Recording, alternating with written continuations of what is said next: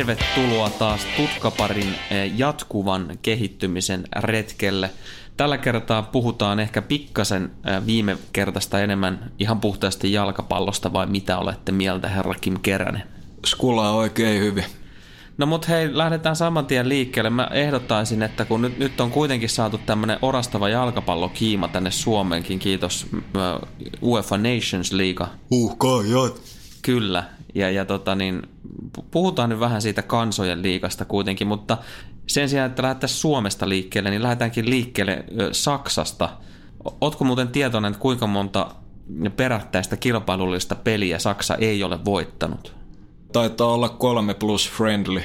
No siis Friendlyhän ne voitti Peru, Peru vastaan tuossa välissä, mutta kilpailullisissa otteluissa tosiaan kolme matsia ilman voittoa, ja tämä on mun käsittääkseni siis ilman tehtyjä maaleja vielä. Tämä, tämä on ilmeisesti ihan uusi ennätys. Tiedätkö, mikä on muuten ihan jännä ilmiö, mikä tuli vastaan? Joku oli löytänyt tämän Twitterissä. No? Et nyt joka kerta, kun Saksa on hävinnyt matsin, niin ne laittaa tavallaan siitä tuloksesta kuvan – tota, vaikka siinä Twitter-accountilla niin kuin Saksan Fudisliitto. Ja joka kerta nyt kun ne on hävinnyt, niin kuvassa on ollut jonkun etnisen taustan pelaaja. Oho. Että tota aika mielenkiintoinen ratkaisu. Ha- haiskahtaa nyt jonkunnäköiseltä salaliitolta. niin, foliohatut messi. No oli miten oli, niin tota, otetaan vähän siitä Saksasta kiinni, mutta tilannehan on oikeastaan se, että, että tällä hetkellä joukkueella identiteetti, tasapaino täysin hukassa. Tuntuu, että jokin Lövkin on hukassa. Mi- mi- miksi näin? Oikeastaan Löv tunnusti itsekin, että tavallaan tämä saksa, saksalainen maajoukkue oli hukannut identiteetti, että et mulla oli aika paljon tuota Guardiolan Bayernia jossain vaiheessa.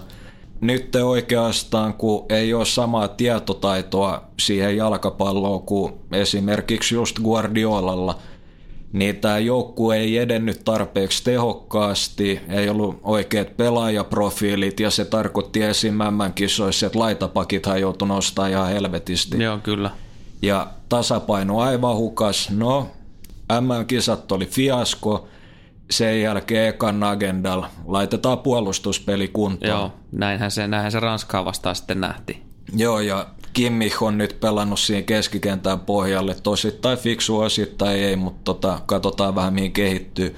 Mutta esimerkiksi toi Avari viime pelissä, niin toi keskikenttä oli ihan älyttömän puolustava. Joo, se on, niin, indikoi nyt sitä, että mikä, mikä se ajatusmaailma siellä taustalla on.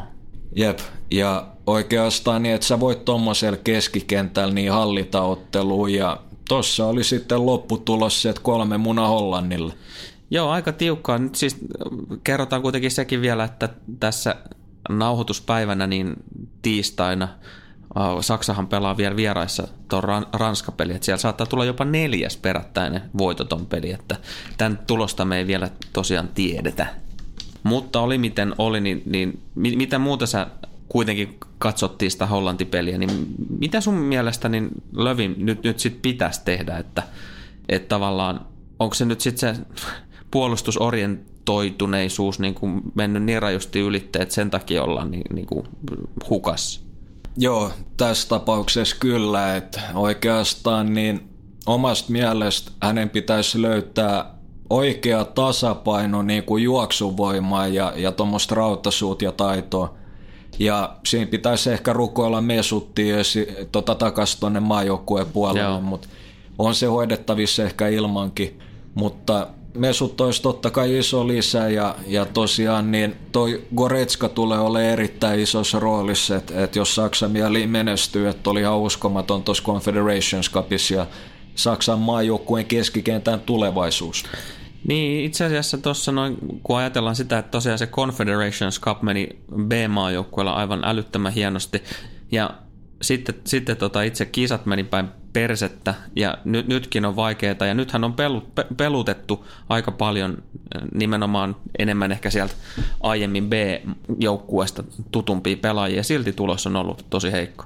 No, mutta mut just toi edellinenkin joukkue oli ihan suoraan sanottuna aika sysipaska, että et, et, tota ei ollut niinku hirveästi, okei okay, Saksa sai luotua ekalla jo, joitain tilanteita ja Draxler ne vaihdot oli hyviä, ja olisi ehkä pitänyt avaakin, mutta Saksa ei kuitenkaan saanut mitään tosi vaarallista luotua. Ja en, mä, en mä tiedä, ei se ole välttämättä niinku mistään systeemeistä tai formaatioista kiinni, vaan tärkeä asia olisi saada ne oikeat palaset samaan aikaan kentälle mm. ja sen jälkeen voi hieno säätää. No mutta se siitä Saksasta ei siitä sen enempää. Tämä on kuitenkin erittäin mielenkiintoinen pointti, että suurmaa tuolla lailla on, on jonkunnäköisessä kriisissä. Mutta mennään tuohon huuhkajien, josta vähän hehkutettiinkin heti kärkeen. Allahan on nyt, nyt sitten Kreikka-voitto myös 2-0. Ei ole mennyt Nations Leagueassa neljän peli yhtään palloa omi. A- a- aivan käsittämätöntä, mitä Markku Revolution on niin kuin saanut aikaa älytön suoritus, että on, on tota oikeasti näiden vuosien jälkeen niin aika, aika perhana Nasta Chiga. Mutta 442 tiivis, yksinkertainen ja toimiva. Niin, no, no se britti, brittijätkät on kovasti, tiesitkö aikoinaan tykästynyt jo tähän formaatiin?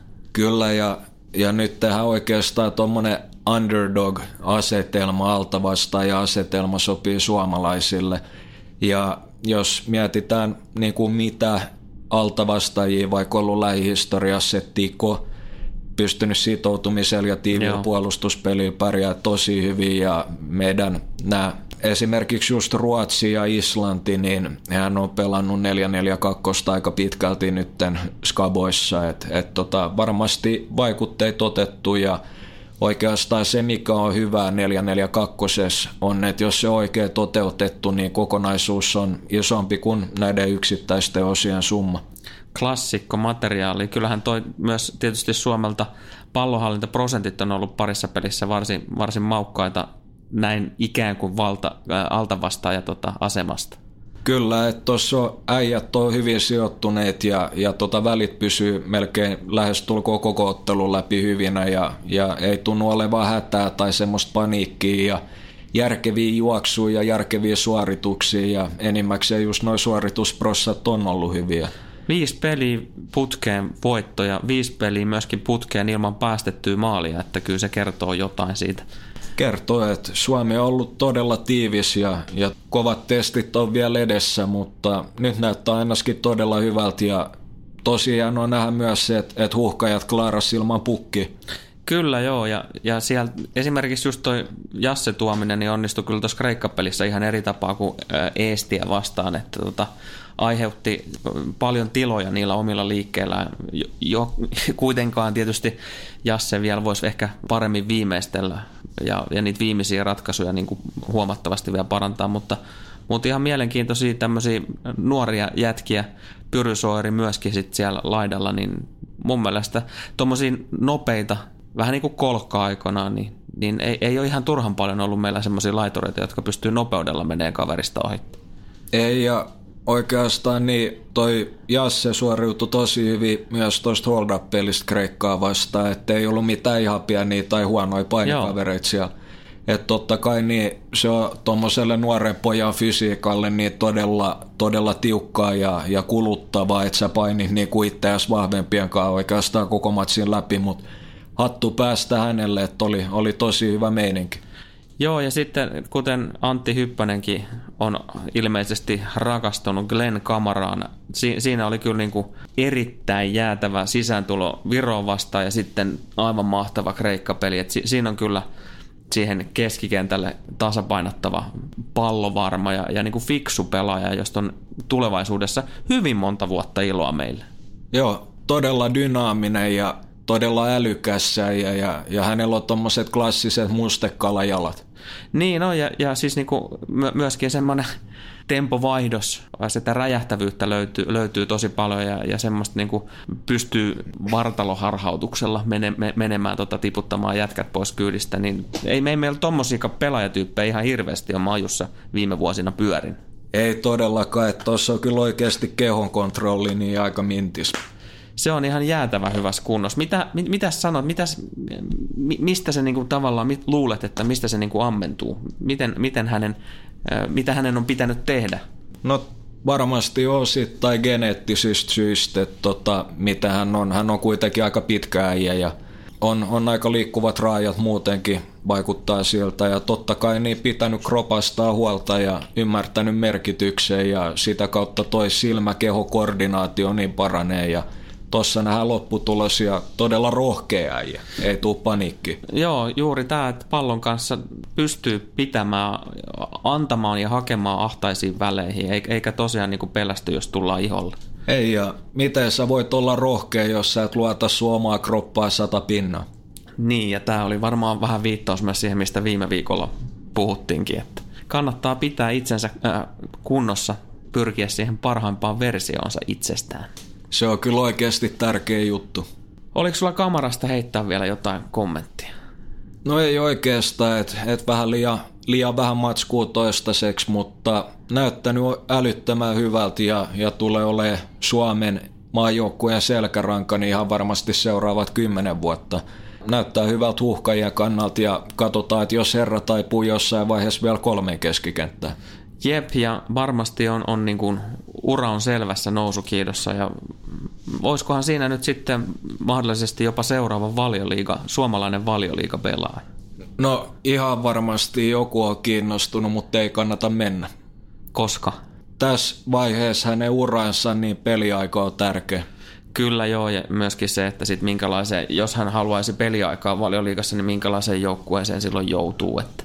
Niin, että et totta kai kriteerein ei pitäisi olla raha tai maine tai mikään muu, vaan haluuks oikeasti se joukkue sut, se on tärkeä juttu.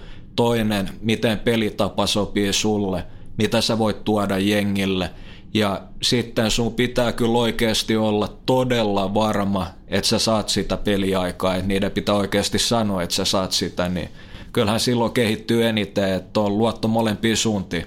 Mutta kyllä, kyllä niin kuin se, mitä on saanut käsityksen veljeksistä, nimenomaan Soiri, Kamara ja, ja Jasse Tuominenkin, niin nehän on hyviä frendejä keskenään jo nuorista iästä asti niin kuin nähneet toisiinsa, toisiansa siellä tota, maajoukkueessa, ikäkausi maajoukkueessa, että, että kuitenkin jätkät vaikuttaa aika nöyriltä. Niin tekee ja ollut ainakin toistaiseksi järkeviä uravalintoja, että tota, äijillä, äijillä vaikuttaa olevan homma hallus.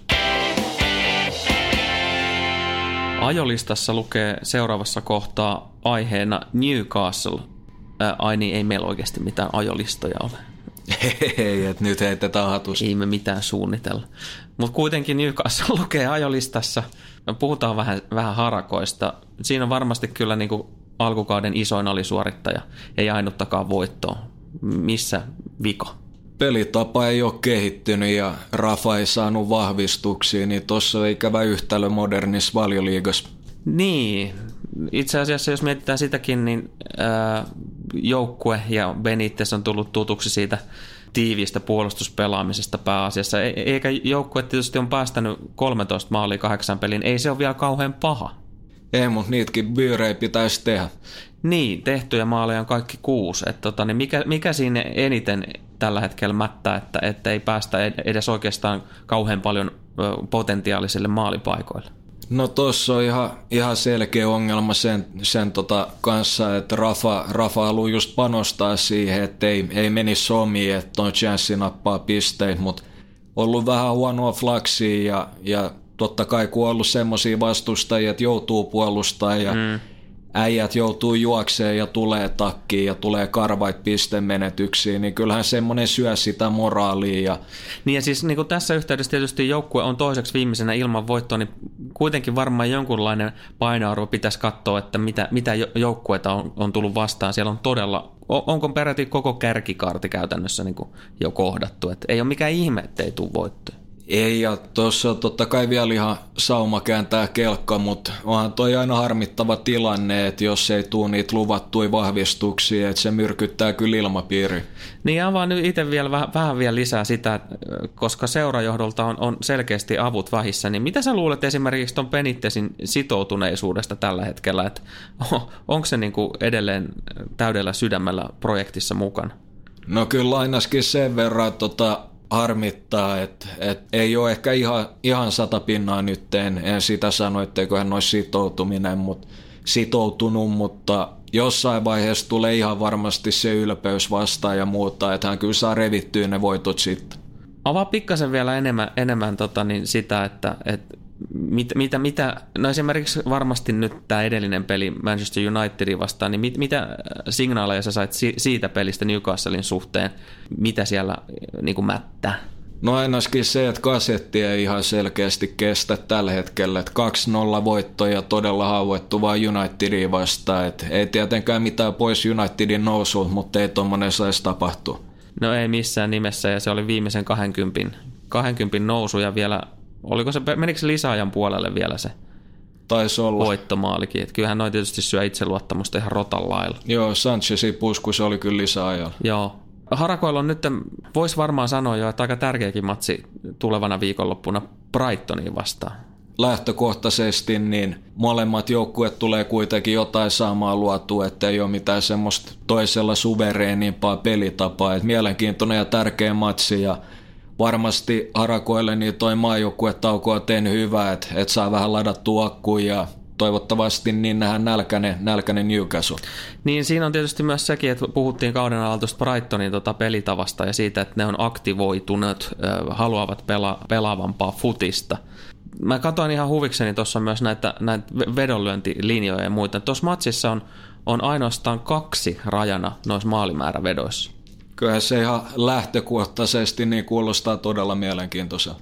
Joo, koska nimenomaan se, että tässä, tässä on myös se, että Newcastle varmasti jo puolustaa vähän enemmän kuin Brighton. Brighton ehkä niin kuin aavistuksen pelaavampi. Toki ei tiedä, miten se Benitez tähän nyt lähtee, mutta voisin kuvitella, että tämä ei, ei ole mikään niin kuin jäätävä nyhjäys.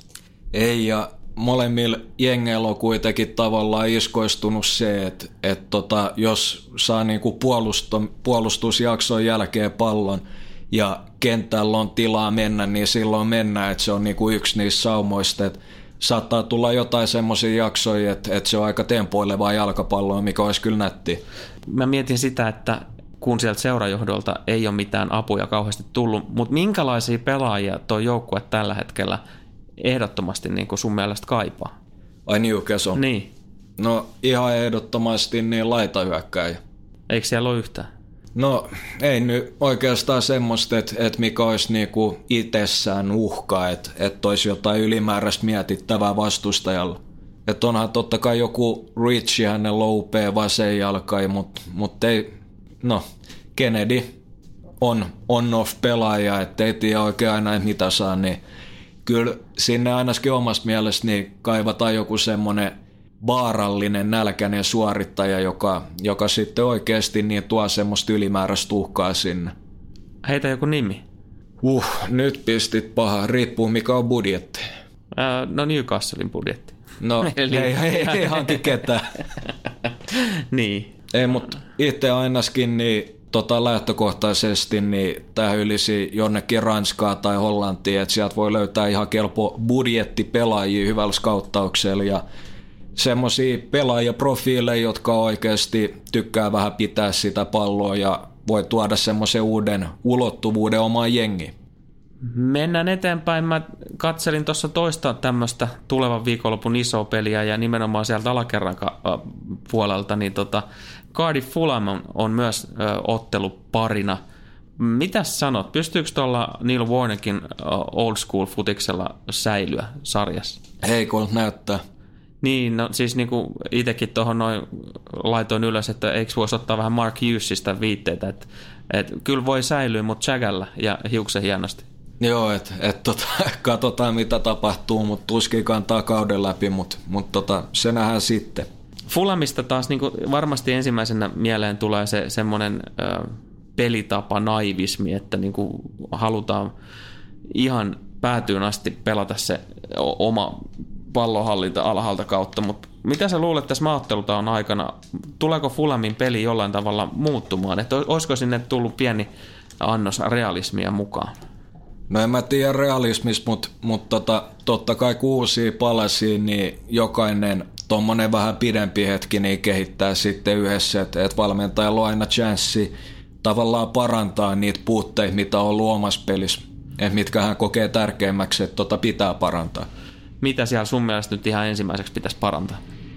No sitä, että et ei, ei välttämättä, jos on oikeasti hyvin prässäävä joukkue, että et tota, jos sä et ole ihan varma, että se syöttö menee just sinne, minne pitääkin, niin saa heittää vähän pidemmän, että esimerkiksi jotain oikein ajotettuja liikkeitä, vaikka laitahyökkäjiltä tulee vähän vastaan, että on semmoinen puolipitkä ratkaisu. Mm. Että jotain tämmöistä. Miten sä näet sitten tässä nimenomaisessa otteluparissa toi Cardiffin pressin, että ei ole kenties sieltä uhkaavammasta päästä? Ei ole, että et sitä mä just tuossa funtsasin, että et tota lähtökohtaisesti tämä matsi sopii kyllä Fulhamille. Että totta kai Cardiffilla on omat tuhkansa ja ehkä saa jonkun puolikuivan kontran tai jotain muuta, mutta ei Fulhamin ei välttämättä tarvi heittää niin paljon äijä ylöspäin, että sen kontrollin pitäisi säilyä kuitenkin aika suhteellisen yksinkertaisesti, että totta kai se, mikä Fulhamin kannalta on avainasemassa, että miten he hoitaa ne tilanteet, kun Cardiff yrittää kääntää suuntaa ja iskee vähän isompaa boltsia. Niin minkälainen Fulham itse asiassa on tuommoisessa ison pallon pelissä puolustussuuntaan, koska varmasti tässä Walesiläiset niin panostaa myös erikoistilanteisiin ja, ja keskityksiin tietysti niissä. Joo, ja oikeastaan niin jos mietitään vaikka puolustava jengi kannalta, niin jos, jos pakka on hyvin, hyvin semmoinen, tai se on niin kuin nipussa kasassa, etäisyydet on hyvät, kaikki toimii tavallaan kollektiivisen mieleen, että tietää vähän, että mitä tulee tapahtuu, että osaa hahmottaa, että mihin pitää liikkua seuraavaksi. Niin jos siinä kohtaa menettää pallon, tulee iso pallo, etäisyydet on hyviä ja se on helpompi voittaa takas. Jokaisella ei ole todennäköisesti pienempi alue puolustavan, puolustettavan ja sitä kautta niin tulee rennompi olo, että siinä on tukea ja turvaa ja vaikka itse kusis ja pälä pälä, niin se riippuu oikeastaan siitä, että, että tota, miten Fulham saa luotua eteenpäin ilman, että tota, alkaa riskaamaan tätä omaa tasapainoa alaspäin. Onko se äh, fyysinen alakerta sun mielestä? Ei joo ja ei, että et, tota, itse mä digaan Fosumensahista ja Mossonista ja katsotaan miten se sen on, että et, tota, mitä rooli hän tulee pelaa, että se, sekin on mielenkiintoista, mutta onhan toi, niin se oli Cardiffiima, Joo. niin totta kai kotiyleisö, se tuo se fanaattisuuden, kannatuksen, niin äijät hakkaa sen verran enemmän päälle. Ihan oikeasti, että kun ne menee tilanteisiin, että se mitä Cardiffi pitää tehdä – on koittaa viedä peliilo pois Fulhamilta. Jos tulee joku iso pallo ja sä et saa sitä, sä oot iso ja hyppää siihen palloon niin, että toiseen vähän tekee jep, kipeätä. Jep. Hei, osaatko arvata, että minkälaista, tai oikeastaan mikä joukkue on edes suosikki vedonvälittäjien mielestä tässä ottelussa? Mm. Ja minkä kokonen? Varmaan aika liki tasabukki, mutta Fulham ihan snadi.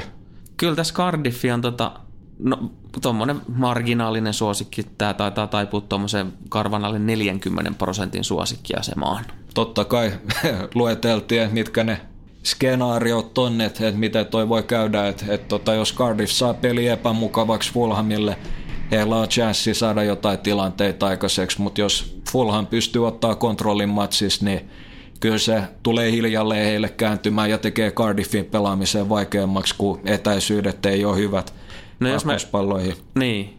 No, Et, jos me tässä kohtaa ajatellaan vedonlyöntiasetelmaa, niin e- eikö tämä nyt ole semmoinen erittäin klassillinen live-puolella hoidettava ottelu? Aina skiitellä.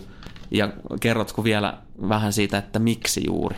No, ehtii vähän nähdä, että miten toi peli asettuu, ettei nyt välttämättä kannata ihan liikaa siihen alkuhuomaan kiinnittää huomiota, vaan, vaan sitten kun tota, alkaa olemaan semmoinen rennompi tempo ottelussa, että miten sitten tota, alkaa tapahtua, mutta kannattaa huomioida totta kai Cardiffin painefaktori, että et tota, saako se Fulhamin niin pakotettu suhteellisen usein alaspäin, että he joutuu oikeasti puolustamaan jotain tilanteita, että tämmöistä voi seurata.